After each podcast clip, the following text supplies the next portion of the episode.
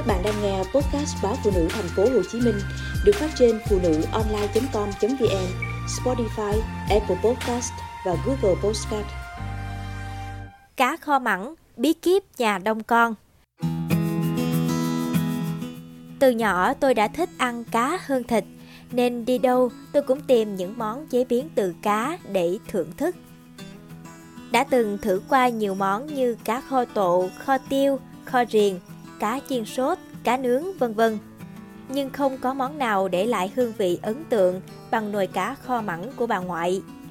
Ngày đó, ba mẹ đi xuất khẩu lao động nên gửi tôi về ở với ngoại từ lúc 6 tuổi. Suốt 3 năm sống ở vùng biển, tôi quen với cảnh sáng sớm lẻo đẻo theo bà ra chợ cá ở bến tàu. Những con thuyền mới cập cảng mang về những mớ cá tươi xanh ống ánh. Bà thường chọn mua cá nục hoặc cá ngừ để về kho mặn. Cách kho đơn giản, độc đáo nhưng hương vị thơm ngon, cuốn hút đặc biệt. Cá sau khi mua về được ngoại rửa sạch với nước pha muối để giảm vị tanh, không cần tẩm ướp.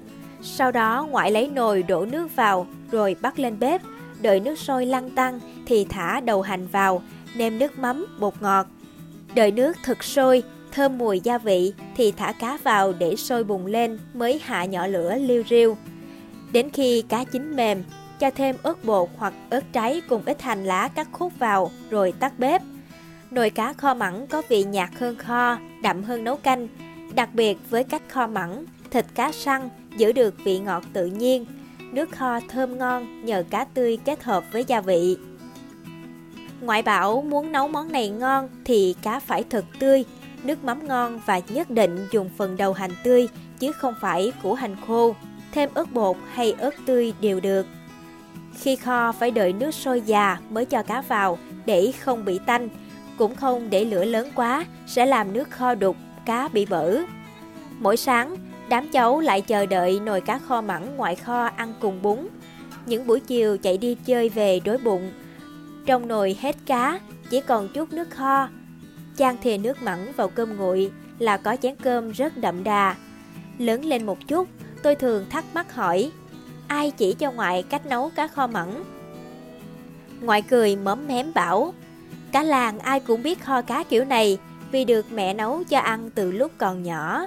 Có lẽ ngày xưa ông bà nghèo quá, mua được ít cá mà nhà đông con, đem kho thì chia không đều, nấu canh thì nước không đủ ngọt, mới nghĩ ra cách kho mặn để có nhiều nước mặn chan cơm, đủ cho cả nhà ăn mà không sợ thiếu. Gọi là cá kho mặn bởi cá kho có vị mặn mặn chứ không mặn quá hay nhạt. Sau này xa bà, dù ở bất cứ đâu, khi nếm thử bất cứ món cá nào, tôi lại nhớ da diết hương vị nồi cá kho mặn của bà ngoại. Cái nồi gan lắm lem nhỏ nồi, đặt trên bếp củi trong trên, mùi thơm của cá hòa quyện gia vị tỏa ra khắp gian bếp nhỏ. Ở đó, có bóng dáng gầy gò của ngoại ngồi canh lửa cho nồi cá.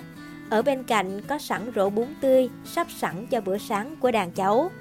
Tôi chợt nhận ra, nhớ một món ăn không đơn giản chỉ nhớ hương vị mà còn cả một bầu trời ký ức.